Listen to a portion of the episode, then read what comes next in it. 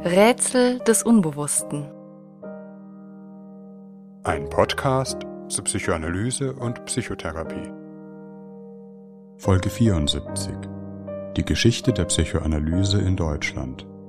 Vierter Teil. Schlaf der Vernunft. Psychotherapie in der Sowjetunion und DDR. Um die Geschichte der Psychoanalyse in der Deutschen Demokratischen Republik zu verstehen, und ihre Nachwirkungen bis zum heutigen Tag, kommen wir nicht umhin, die Fäden bis in die Geschichte der Sowjetunion zurückzuverfolgen. Die DDR hat sich in ihrer Psychotherapiepolitik zunächst wesentlich an den Vorgaben aus der Sowjetunion orientiert, und diese Vorgaben bestimmten auch entscheidend das Verhältnis zur Psychoanalyse. Der Autor Frank Brenner hat in einem lesenswerten Aufsatz die wesentlichen Entwicklungslinien der Psychoanalysegeschichte in der Sowjetunion zusammengefasst. Wir orientieren uns in dieser Folge an seinen Befunden. Ebenso sind für uns die Arbeiten Annette Simons und Christian Schneiders sowie Hans-Joachim Marz wichtige Bezugspunkte, ebenso der Sammelband Mit ohne Freud. In der frühen Phase der Sowjetunion, in der ersten Hälfte der 1920er Jahre, hatte die Psychoanalyse durchaus eine anerkannte Stellung. Die junge Sowjetunion ist ein sehr widerspruchsvoller Staat. Er ist einerseits von Gewalt und diktatorischer Unterdrückung durchdrungen, die Bolschewiken befestigen ihre Herrschaft durch die mörderische Ausschaltung der Opposition. Zugleich ist der neu entstandene sozialistische Staat ein Laboratorium unterschiedlicher politischer und kultureller Strömungen.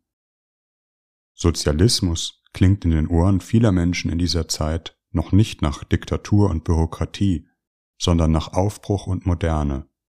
Die russische Revolution wird, oft unter Ausblendung der Gewaltherrschaft der kommunistischen Partei, zum Hoffnungsträger für eine freie Gesellschaft und eine Alternative zum Kapitalismus. Die junge Sowjetunion ist Heimat einer künstlerischen Avantgarde, etwa in Malerei und Film.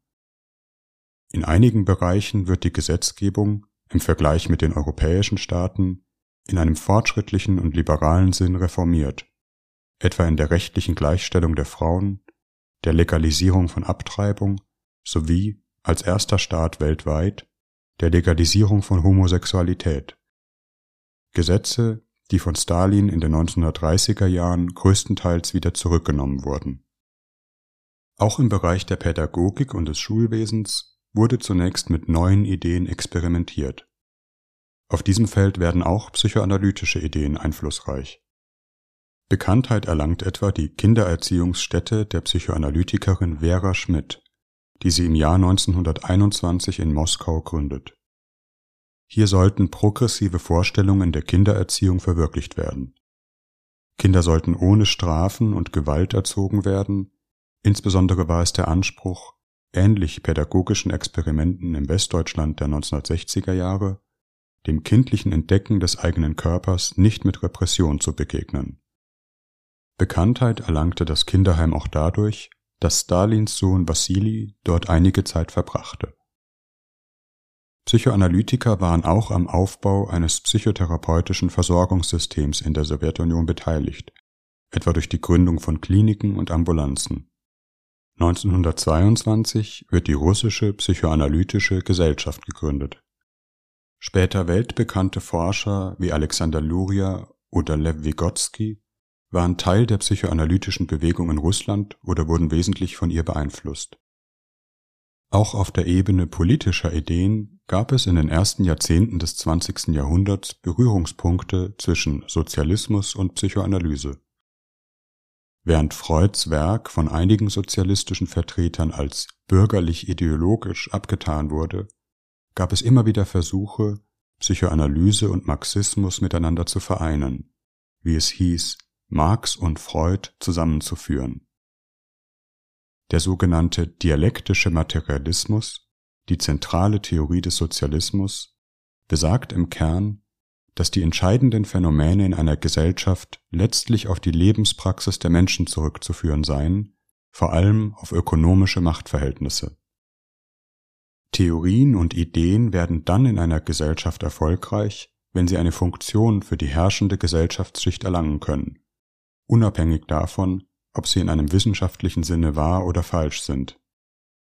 Sie liefern gesellschaftlicher Ungleichheit, Unterdrückung und Ausbeutung eine Ideologie, welche die bestehenden Verhältnisse rechtfertigt, wie etwa der Darwinismus bzw. Sozialdarwinismus die Rechtfertigung für eine gnadenlose Konkurrenzgesellschaft. Die herrschende Lehre ist in diesem Sinne immer die Lehre der Herrschenden. Die Psychoanalyse verschleiere hierbei die gesellschaftliche Dimension psychischen Leidens, weil sie die Ursachen in der Biologie, Triebkonflikte, verorte. Zudem orientiere sie sich nahezu ausschließlich am Bild der bürgerlichen Normalfamilie, die nicht der Lebensrealität der Arbeiterklasse entspreche. Zugleich wohne Freuds Theorie gewissermaßen gegen seine eigenen Absichten dennoch ein gesellschaftskritisches Potenzial inne. Seine Theorie erklärt, wie Unterdrückungsverhältnisse in die Psyche der Menschen einwandern, über die frühen Beziehungserfahrungen in der Familie und warum Menschen sich nicht gegen die Unterdrückung auflehnen. Weil sie tief mit ihren Unterdrückern identifiziert sind, sie sogar lieben. Wenn Menschen die Gesellschaft ändern wollen, müssen sie sich immer auch gegen die eigenen Eltern auflehnen, deren Liebe man nicht verlieren will. Die Theorie der Abwehrmechanismen in der Psychoanalyse zähle das Instrumentarium auf, wie Menschen unerträgliche gesellschaftliche Zustände verdrängen, sich die Welt so zurechtlegen, dass sie das Falsche für das Richtige halten. Insbesondere Leo Trotzki, russischer Revolutionär und ein Gründungsvater der Sowjetunion, greift in seinen Arbeiten die Psychoanalyse auf. Dies bis zuletzt in seinem Exil in Mexiko, wo er in den 30er Jahren von einem Schergen Stalins ermordet wird. Für Trotzki ist das Unbewusste ein Ort in der Seele der Menschen, an dem auch unter unterdrückerischen Verhältnissen ein Stück Wahrheit aufgehoben, gewissermaßen exiliert ist. Jeder Mensch hat eigentlich die Sehnsucht nach Freiheit, aber sie ist verleugnet und verdrängt, um nicht den Schmerz der Unfreiheit fühlen zu müssen. Aber im Unbewussten liegt doch immer auch eine Kraft für eine revolutionäre Veränderung. Mit der Machtübernahme Josef Stalins in der Mitte der 1920er Jahre verändert sich auch die Einstellung der offiziellen sowjetischen Politik gegenüber der Psychoanalyse. Mit der Person Stalin verbinden sich tiefgreifende Veränderungen in der Geschichte der Sowjetunion wohnte dem sowjetischen Sozialismus zu Beginn, zumindest in einigen gesellschaftlichen Bereichen, noch ein anarchischer Zug inne, setzt sich nun vollends der totalitäre Staat durch. Aus der Idee einer internationalen sozialistischen Bewegung, hoch die internationale, wird zunehmend die Vorstellung eines nationalistischen, russischen Sozialismus, der sich mit imperialen Ansprüchen verbindet. Die Gefühlskultur in der Sowjetunion wird zur gleichen Zeit in einer gewissen Hinsicht kleinbürgerlich. Versuche einer freieren Lebenskultur weichen einem sexuellen Puritanismus, der sich auch in der Gesetzgebung geltend macht, die etwa Homosexualität wieder unter Strafe stellt.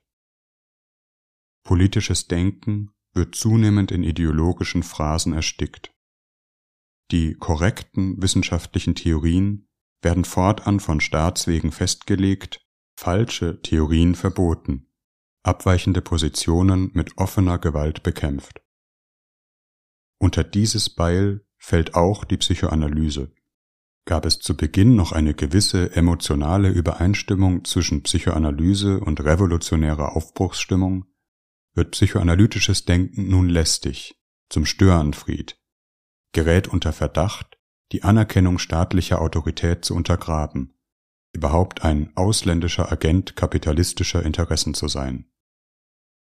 Im Jahr 1930 wird, wie Frank Brenner beschreibt, in Moskau eigens ein Kongress organisiert, auf dem die Größen der sowjetischen Psychologie die Psychoanalyse als Irrlehre verunglimpfen.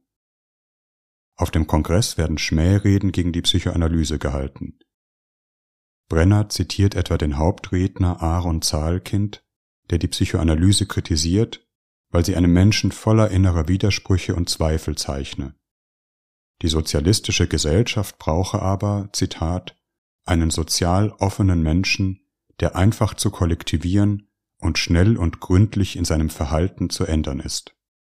Der totalitäre Staat duldet kein Menschenbild, dem der Einzelne Geheimnisse hat und innere Konflikte mit sich austrägt, will auch bis in die letzten Winkel des Seelenlebens der Menschen eindringen.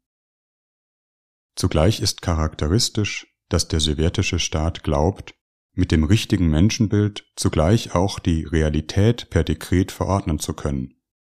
Was nicht sein soll, darf gleichsam nicht einmal mehr gedacht werden, als könnte man mit der Psychoanalyse zugleich das Unbewusste verbieten. Zugleich offenbart sich auch hier schon die Psychologie der Schauprozesse, die in den Jahren des stalinistischen Terrors zum zentralen Mittel demütigender politischer Gewalt werden.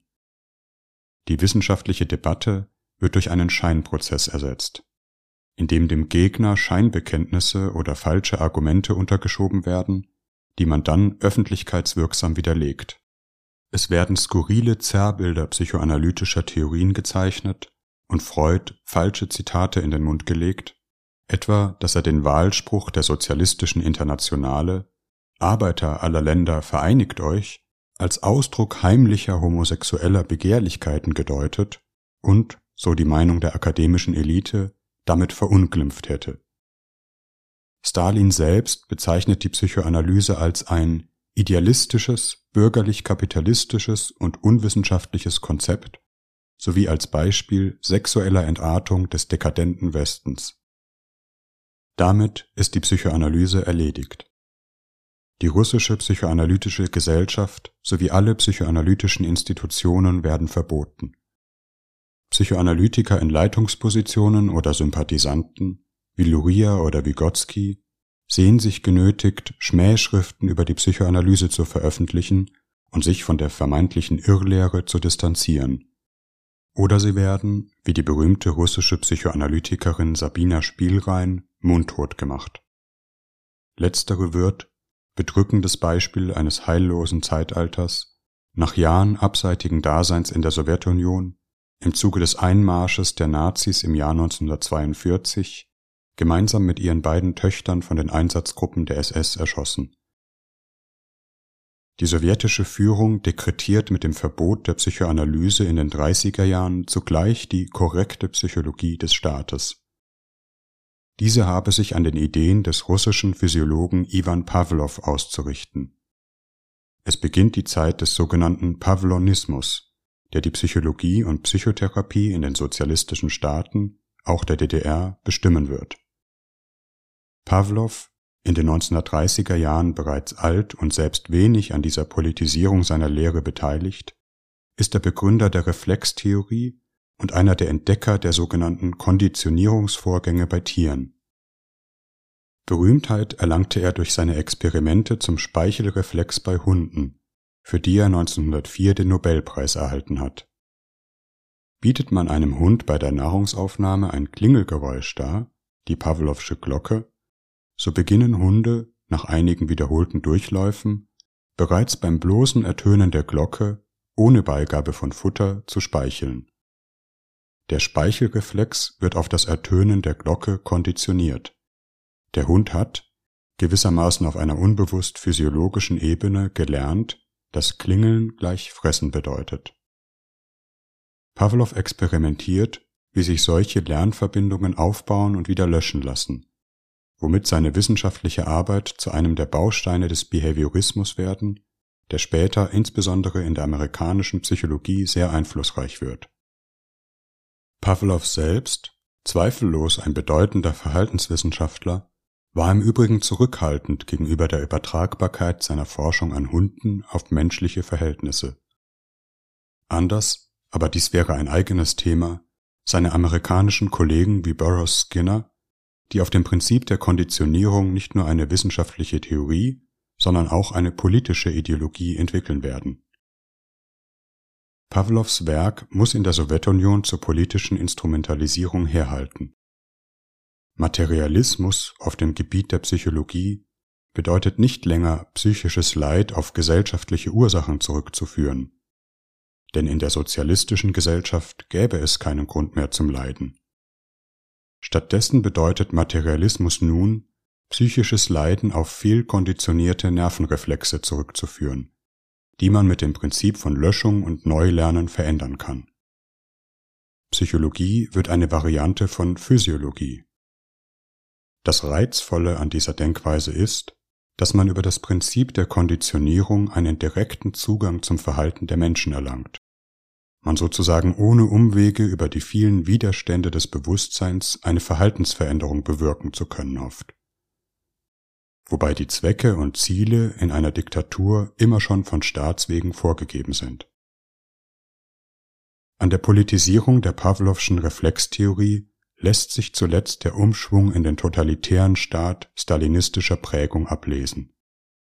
Der Staat will die Menschen nicht länger als Wesen mit einem eigenen Innenleben sehen, sondern als Reflexmaschinen, die er für die eigenen Zwecke manipulieren und konditionieren kann.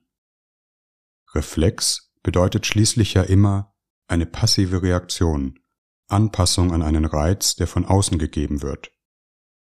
Nicht ohne Grund musste Pavlov die Versuchstiere für seine Experimente in ein Gerüst einschnallen und festbinden, sie also ihrer spontanen Lebensäußerungen berauben. Der Psyche werden keine Eigenimpulse, Spontanität, eigene Wünsche und Absichten zugestanden, sondern sie wird als ein Wesen konzipiert, das, bei entsprechender Darbietung von Reizen, den gewünschten Output zu geben hat. Brenner beschreibt dies als einen fatalen Umschwung in den gesellschaftlichen Ideen des Sozialismus. War es das ursprüngliche Ziel, die Gesellschaft zu ändern, um sie den Bedürfnissen der Menschen anzupassen, geht es nun um das Ziel, die Menschen zu ändern, um sie den Bedürfnissen des Staates anzupassen. Vielleicht gibt es aber auch in einer Gesellschaft des Terrors ein unbewusstes Entgegenkommen, einen unbewussten Wunsch der Menschen, sich selbst nicht mehr als ein Wesen mit einem Innenleben, sondern als Reflexapparat zu empfinden. Wie um nicht all die inneren Widersprüche und Zugeständnisse fühlen zu müssen, die zu einem psychischen Funktionieren notwendig sind. Wie ein solcher Staat mit seinen Menschen umgeht, dafür hat die Geschichte der folgenden Jahre ein Beispiel gegeben. Die Jahre des großen Terrors und der stalinistischen Säuberungen stehen bevor wobei in der Beurteilung der Geschichte der Sowjetunion natürlich nicht die Umstände des mörderischen Überfalls Nazi-Deutschlands außer Acht gelassen werden dürfen, die beinahe 25 Millionen sowjetischen Bürgern das Leben kosten wird. Anders als in Nazi-Deutschland sowie der westdeutschen Nachkriegsgesellschaft spielen psychoanalytische Ideen in der Sowjetunion bis in die Perestroika der 1980er Jahre hinein kaum eine Rolle werden bis zu dieser Zeit von staatlichen Autoritäten unterdrückt. Die Wiedergründung der russischen psychoanalytischen Vereinigung datiert in das Jahr 1989.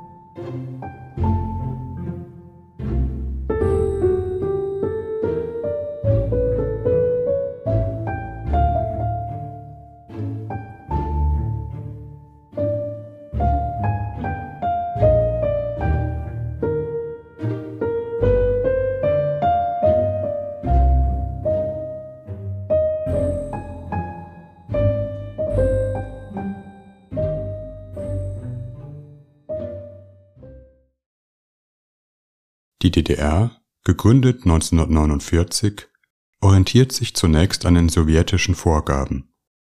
Auf einem Parteitag der SED im Jahr 1950 wird die Theorie Pavlovs als die maßgebliche erklärt, an der sich Psychologen sowie Psychotherapeuten zu orientieren haben. Psychoanalyse wird als zerstörerische Ideologie des Imperialismus und reaktionär aus dem Kanon der legitimen Psychotherapiemethoden ausgeschlossen.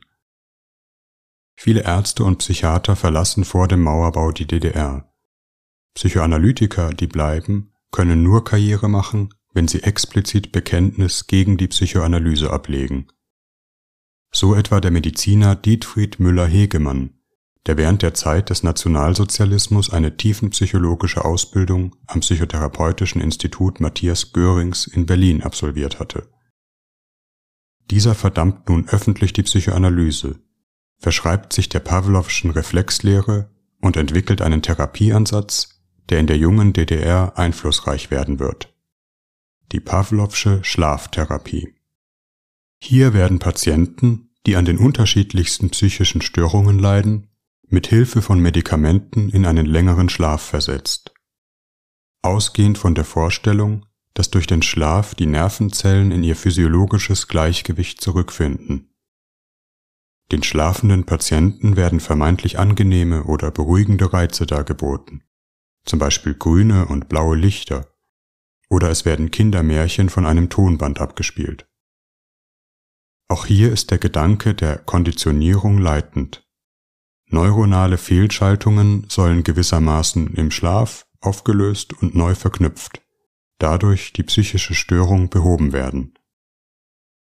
Flankiert wird die Schlaftherapie von Methoden der sogenannten rationalen Psychotherapie Müller-Hegemanns.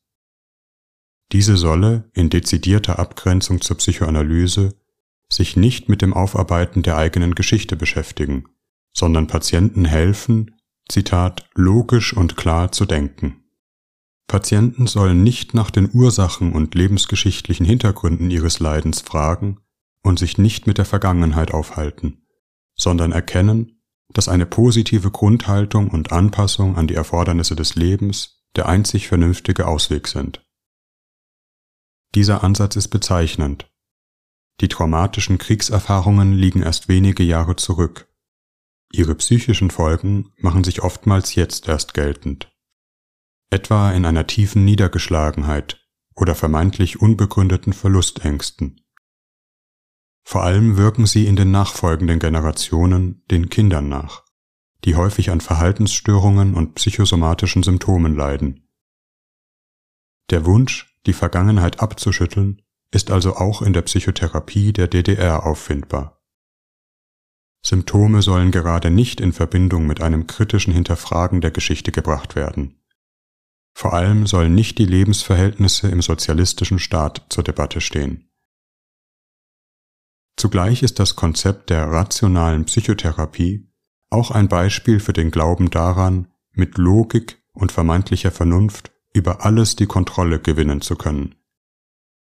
Der sozialistische Staat versucht, gewissermaßen von einer einzigen Zentrale aus die gesamte Gesellschaft, zuletzt auch die Zukunft, Fünfjahresplan, zu steuern und planbar zu machen. In diesem Sinne soll auch jeder einzelne Bürger sein eigenes Seelenleben nach logischen Prinzipien verwalten. In einer solchen Vorstellungswelt hat alles, was sich dem Zugriff der Logik entzieht, das Unbewusste, Traumleben, vermeintlich irrationales psychisches Leiden, keinen Platz. Eine solche Verabsolutierung von rationaler Logik muss vielleicht in einen Staat der Fantasielosigkeit führen, der letztlich nicht in der Lage ist, kreativ mit Unvorhergesehenem und Neuen umzugehen. Um die Illusion der Kontrollierbarkeit aufrechtzuerhalten, wird ein monströser bürokratischer Apparat geschaffen, der in Wahrheit gar nichts steuert, sondern sich nur selbst verwaltet, wobei nicht gesagt ist, dass dergleichen sich nur in sozialistischen Staaten ereignen könne. Auch die Psychoanalyse als ein Kind der Aufklärung sucht ja letztlich nach einer rational verständlichen Bedeutung von Symptomen. Dies aber unter der Voraussetzung, dass die Symptome gerade nicht irrational sind, auch wenn sie so scheinen, sondern ihr Sinn sich durch das Nachzeichnen der eigenen Geschichte erschließt. Zugleich gehört zu einer analytischen Haltung auch ein Anerkenntnis dessen, dass nicht alle psychischen Prozesse in logische Systeme auflösbar sind. Es immer das Unerwartete, Neue, Widersprüchliche geben kann. weshalb therapeutische Prozesse auch nur zu einem gewissen Ausmaß steuerbar sind, letztlich immer etwas Offenes haben. Wie so häufig, wenn Menschen glauben, im Besitz der absoluten Vernunft zu sein, kehrt hinter ihrem Rücken der Mythos wieder. Im Pavlovschen Schlaf wiederholt sich ein Stück antiker Tempelschlaftherapie, von der wir in unserer Folge 26 über den Traum gehört haben. Hier aber ohne im Traum den Orakelspruch einer Gottheit zu empfangen, dafür beruhigende Märchen und die rationale Logik des real existierenden Sozialismus. Christian Schneider bringt diese Entwicklung in seinem geschichtlichen Exkurs über die Psychotherapie in der DDR auf diesen Nenner. Von einer dynamischen Theorie der menschlichen Psyche zum verordneten bleiernen Schlaf, was sich geradewegs zum Sinnbild der Geschichte des Sozialismus eignet. Das Pavlovsche Paradigma hielt sich in der DDR noch weit über das Ende des Stalinismus hinaus. Erst nach einer Reihe von Todesfällen durch die Nebenwirkungen der Schlafmedikation gerät die Schlaftherapie Mitte der 1960er in Verruf und wird schließlich nicht weiter praktiziert. Ein Nachweis der Wirksamkeit dieser Therapieverfahren liegt nicht vor. Wie es in der Literatur heißt, hätten die langen Schlafeinheiten insbesondere bei Erschöpfungszuständen Linderung verschafft. In den 60er und 70er Jahren dominieren einerseits verhaltenstherapeutische Ansätze die Psychotherapielandschaft in der DDR, andererseits finden auch Ansätze wie die Gesprächspsychotherapie nach Rogers Verbreitung. Letztere wird anerkannter Teil der DDR-Gesundheitsversorgung. Psychotherapie emanzipiert sich zunehmend von der Psychiatrie und kommt in den Status einer eigenen medizinischen Disziplin der Zugang zu psychotherapeutischer Versorgung ist in der DDR gestaffelt, aber, wie Zeitzeugen berichten, vergleichsweise niedrigschwellig. Es dominiert die stationäre Psychotherapie, der Großteil der Therapeuten ist in staatlichen Kliniken oder Versorgungszentren angestellt. Als Krankheit des Nervensystems waren psychische Störungen in der DDR durchaus anerkannt und nicht per se im Gesundheitssystem stigmatisiert Psychische Probleme wurden im medizinischen Versorgungssystem zum Teil frühzeitig adressiert, wobei auch Allgemeinmediziner eine Schulung in psychotherapeutischen Interventionen erhielten und etwa autogenes Training oder Hypnosetechniken selbst durchführen konnten. Im Verlauf der 60er Jahre findet eine gewisse gesellschaftliche Liberalisierung statt, die auch psychoanalytischen Denkweisen wieder ein Stück die Tür öffnet.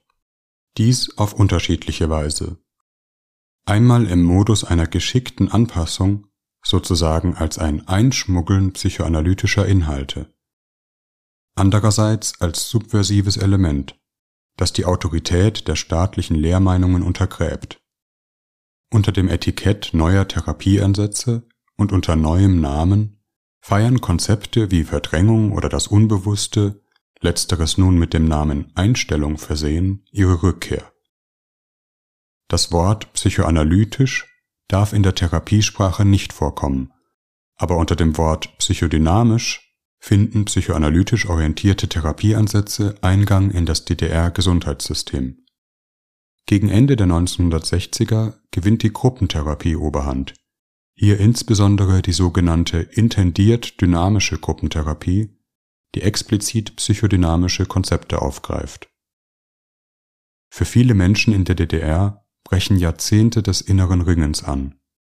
Mag es in den Anfangsjahren noch so etwas wie einen Glauben an Aufbruch und Neuanfang gegeben haben, auch einen lebendigen Antifaschismus, erstarrt der Staat zunehmend, im Grunde auf allen Gebieten. Der Marxismus wird zu einer Ansammlung aus ideologischen Phrasen, an deren Wirklichkeit nur noch wenige glauben.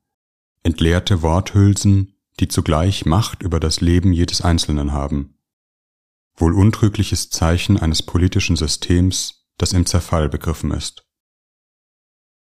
Dennoch ist die Perspektive auf die Geschichte der DDR, gerade die westlich geprägte, oftmals von Projektionen verzerrt.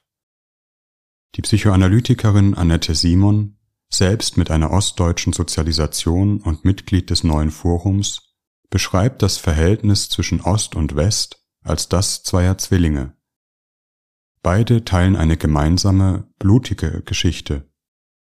Nach der Trennung entlasten sie sich von der eigenen Schuld und dem schlechten Gewissen, indem sie jeweils dem anderen alles Böse zuschreiben. Auf diese Weise gerät die Widersprüchlichkeit und Vielschichtigkeit aus dem Blick, die beide Staaten kennzeichnet. Auch die Gesellschaft der DDR ist keineswegs einheitlich. Einheitspartei bedeutet noch lange nicht Einheitsbürger oder Einheitsbiografie. Unterhalb der verordneten Starrheit ist das geistige Leben, auch das therapeutische Denken, in der DDR nicht tot, wenngleich immer in der Not Kompromisse schließen zu müssen. Unter solchen Bedingungen entsteht vielleicht einerseits ein besonderer Geist der Anpassung und des Opportunismus, so etwa das Einschleifen psychoanalytischer Konzepte, damit es in die Staatsideologie passt. Andererseits aber auch eine besondere Kunst des subversiven Unterlaufens offizieller Vorgaben und die Fähigkeit, sich bietende Spielräume zu nutzen. Nicht zuletzt eine besondere Sensibilität für politische Sprache und Jargon. Hans-Joachim Marz zeigt in seinem Aufsatz aus dem Jahr 2011 die Leistung von Therapeutinnen und Therapeuten auf, unter schwierigen Umständen Freiräume des Denkens und des therapeutischen Handelns zu entwickeln. Eine besondere Rolle für die Geschichte der Psychoanalyse in der DDR spielen psychodynamische Selbsterfahrungsgruppen, die ab den 1960ern von interessierten Therapeuten ins Leben gerufen werden. Zum Beispiel von Jürgen Ott oder Michael Geier, die später Einfluss auf die DDR-Gesundheitspolitik nehmen werden. Marz, der selbst an solchen Gruppen teilgenommen hat, berichtet, dass es nicht nur um die Verbesserung der therapeutischen Kompetenzen ging, auch nicht um politischen Aktivismus. Im Zentrum stand der Versuch, über sich selbst, sein eigenes Leben, seine inneren Konflikte und heimlichen Wünsche nachzudenken. Ein vorsichtiges Annähern an eine Sprache, die nicht durch Ideologie entfremdet ist. In diesen Selbsterfahrungsgruppen steckt ein Stück Subversion, versteckt sich auch in den vermeintlich privaten Themen ein Moment des Widerstands, der in einer Diktatur immer da entsteht, wo Menschen zu fragen beginnen, sich ihres eigenen Denkvermögens entsinnen. An den Selbsterfahrungsgruppen nehmen Vertreter unterschiedlicher Schulen teil, humanistischer Therapien, Verhaltenstherapeuten sowie Psychodynamiker. Marz berichtet, dass in diesen Gruppen auffällig häufig Autoritätskonflikte verhandelt wurden, sei es in der Schwierigkeit, Autoritäten anzuerkennen und sich in Gruppen konstruktiv zu verhalten, sei es in einer übermäßigen Anpassung an Autoritäten und die Gruppenmeinung. Die therapeutische Selbsterfahrung gewinnt in diesem Kontext noch einmal eine besondere Bedeutung, wie es sie in anderen Gesellschaften in dieser Form vielleicht nicht gegeben hat, wird auch zum identitätsstiftenden Moment. Etwas, das man über sich weiß, ist auch etwas, das man für sich hat, ein Bereich des Selbst, den man gegen ein politisches System abgrenzen kann, das alles mit seiner Ideologie durchdringen möchte.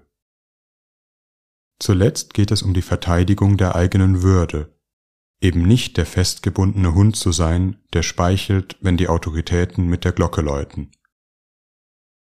Einen eigenen Raum zu haben, ist vielleicht in einer Gesellschaft, die von Überwachung und Bespitzelung durchzogen ist, von besonderer Bedeutung. Wobei gerade dieses Gefühl immer prekär ist, man nie wissen kann, welcher Kollege im Dienst des Überwachungsstaates steht, was aus einer Mitteilung preisgegeben wird, bis hinein in die Kernfamilie, und therapeutische Selbsterfahrungsgruppen. Auch in psychotherapeutischen und psychiatrischen Institutionen sind in der DDR Stasi-Spitzel tätig. Was es bedeutet, unter solchen Verhältnissen psychotherapeutisch tätig zu sein, welche inneren Zugeständnisse damit verbunden sind, etwa den realen Gehalt vermeintlicher Verfolgungsängste von Patienten auszublenden, um sich selbst vor eigenen Ängsten zu schützen, dies ist der Schilderung Annette Simons zu entnehmen, etwa in ihrem Essay zur Blindheit im Beruf. Kann man seinem eigenen Therapeuten trauen? Gilt die therapeutische Abstinenz? Oder liefert er mich nicht doch mit meinen intimsten Geheimnissen heimlich der Staatsmacht aus? Niemand kann sich dessen sicher sein. Manche haben die Antwort erst Jahrzehnte später, nach der Wende, in ihrer angeforderten Akte erfahren. Abermals steht das psychoanalytische Prinzip der freien Assoziation, die einen angstfreien Raum, Vertrauen voraussetzt, im krassen Widerspruch zu einem Staat des Misstrauens. Dennoch, aus den Selbsterfahrungsgruppen geht eine Reformbewegung hervor, die in die offizielle Therapielandschaft der DDR hineinwirkt und Institutionen liberalisiert. Den Therapeuten Helga Hess und Kurt Höck gelingt es in den 70er Jahren, die Selbsterfahrung in Gruppen als einen Bestandteil der psychotherapeutischen Ausbildung zu etablieren. Neben der dynamischen Gruppenpsychotherapie, die im Verlauf der 70er und 80er zur dominierenden Therapieform in der DDR aufsteigt, werden schließlich auch genuin psychoanalytische Therapieverfahren, wie das katatyme Bildererleben, ins Gesundheitssystem aufgenommen, schließlich auch psychodynamische Einzeltherapie. Diese, wohl am ehesten mit der tiefenpsychologisch fundierten Psychotherapie in Westdeutschland verwandt, ermöglichte zwar keine im klassischen Sinne hochfrequente Psychoanalyse, ihre Anerkennung weist aber darauf hin, dass sich spätestens in den 80er Jahren in der DDR ein gesellschaftlicher Wandel vollzieht, beziehungsweise es den Eliten immer weniger gelingt, gesellschaftlichen Wandel aufzuhalten. Psychisches Leiden kann wieder in einer Psychologie innerer Konflikte gedacht werden. Zum 125. Geburtstag von Sigmund Freud im Jahr 1981 kann dessen Werk auf einem offiziellen Kongress in vorsichtig wohlwollenden Worten besprochen werden. Ausgaben der Freudschen Werke werden in Buchhandlungen in der DDR erhältlich. Die Ideologie des SED-Staates wird zu einer leblosen Hülle, die letztlich in sich zusammenfällt, auch weil die sozialistischen Eliten weder geistig noch ökonomisch Kraft zur Erneuerung finden. Der Sozialismus hat den Glauben der Bevölkerung verloren. In der Wendezeit besteht eine große Aufbruchsstimmung, auch auf dem Feld der Psychotherapie, wohl aber auch eine große Illusion. Die westdeutsche Gesellschaft zeigt keineswegs Interesse, den Zusammenschluss der Staaten als Gelegenheit zu nutzen, auch das eigene System zu überdenken.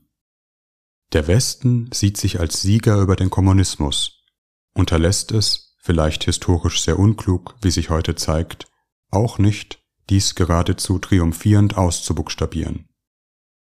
In einer patriarchalen Geste wird die DDR gleichsam einverleibt und dem westdeutschen System angeglichen. Das Schalten und Walten der Treuhand wird zu einem Schreckgespenst, trägt den Geist einer Firmenübernahme, die Menschenmassen innerhalb weniger Jahre ihrer beruflichen Heimat beraubt. Ein Vorgang, der allerdings keine blühenden Landschaften, sondern bald eine enttäuschte und desillusionierte ostdeutsche Reformbewegung hinterlässt.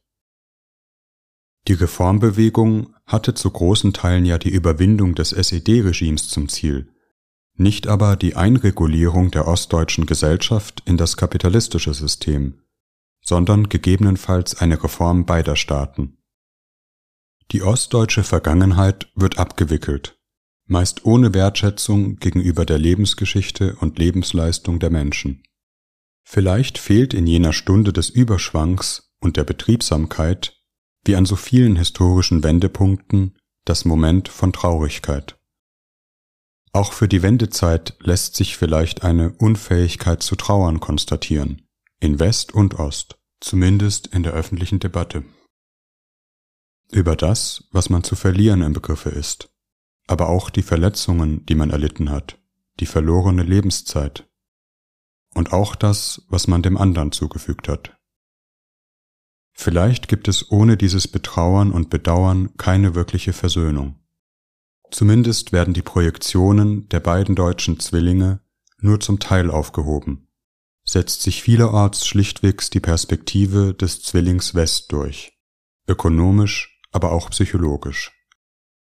Was vielleicht in der ostdeutschen Gefühlskultur eine Heimatlosigkeit hinterlässt. Eine Vergangenheit, auf die man nicht recht stolz ist oder auf die stolz zu sein rechtfertigungsbedürftig scheint, eine Gegenwart, in der man sich nicht recht willkommen fühlt. Vielleicht gilt im Unbewussten der ostdeutschen Gesellschaft ja noch immer ein Stück weit. Kein Ort, nirgends. Auch im Zusammenschluss west- und ostdeutscher psychoanalytischer Traditionen ereignen sich in diesem Zusammenhang Kränkungen, etwa durch die Vorschrift, dass ostdeutsche Psychodynamiker zunächst 100 Stunden Lehranalyse auf einer westdeutschen Couch zu absolvieren hätten, bevor sie von den Verbänden als vollwertige Analytiker anerkannt würden. Eine Weitergabe von Erfahrungen in die andere Richtung, etwa dass westdeutsche Therapeuten auch etwas von den Erfahrungen ihrer ostdeutschen Kollegen lernen sollen, wird nicht verbindlich institutionalisiert. Die Würdigung der spezifisch ostdeutschen therapeutischen Identität bleibt an vielen Orten aus. Um die weit verbreiteten Vorbehalte ostdeutscher Bürger gegenüber dem Staat bis zum heutigen Tag zu verstehen, bedarf es des Blicks in die Geschichte der DDR, aber auch auf die Kränkungserfahrungen in der Nachwendezeit. Zugleich entsteht auch ein Gründergeist in der ostdeutschen Gesellschaft, ergreifen einzelne Wagemutige die sich bietenden Chancen. Auch in der psychoanalytischen Bewegung entsteht eine neue Dynamik. Es bilden sich zum ersten Mal seit den 1920er Jahren neue psychoanalytische Ausbildungsinstitute, etwa in Leipzig und Halle, wo bis heute ein psychoanalytischer Ausbildungsbetrieb besteht. In unserer letzten Folge unserer fünfteiligen Reise durch die Geschichte der Psychoanalyse werden wir uns der Gesellschaft der Gegenwart zuwenden. Welche Rolle spielt Psychoanalyse in der heutigen Gesellschaft? Hat sie in den aktuellen Debatten und Konflikten noch eine Stimme? Mit diesen Fragen werden wir uns in zwei Wochen beschäftigen. Wer sich in der Zwischenzeit in psychoanalytische Fragen und Themen vertiefen möchte, dem können wir unsere Bonusfolgen auf unserer Förderplattform Patreon ans Herz legen. Dort haben wir einen digitalen Lesekreis gegründet, in dem wir uns mit Klassikern der Psychoanalyse beschäftigen. Zudem finden sich dort viele andere Bonusinhalte, zum Beispiel eine Gesprächsreihe über berühmte Psychoanalytiker, ihr Leben und ihr Werk. Mit einem Kommentar oder einer Bewertung bei eurem Podcast-Anbieter könnt ihr unser Podcast-Projekt unterstützen. Doch zur Psychologie von Algorithmen werden wir in der nächsten Folge hören.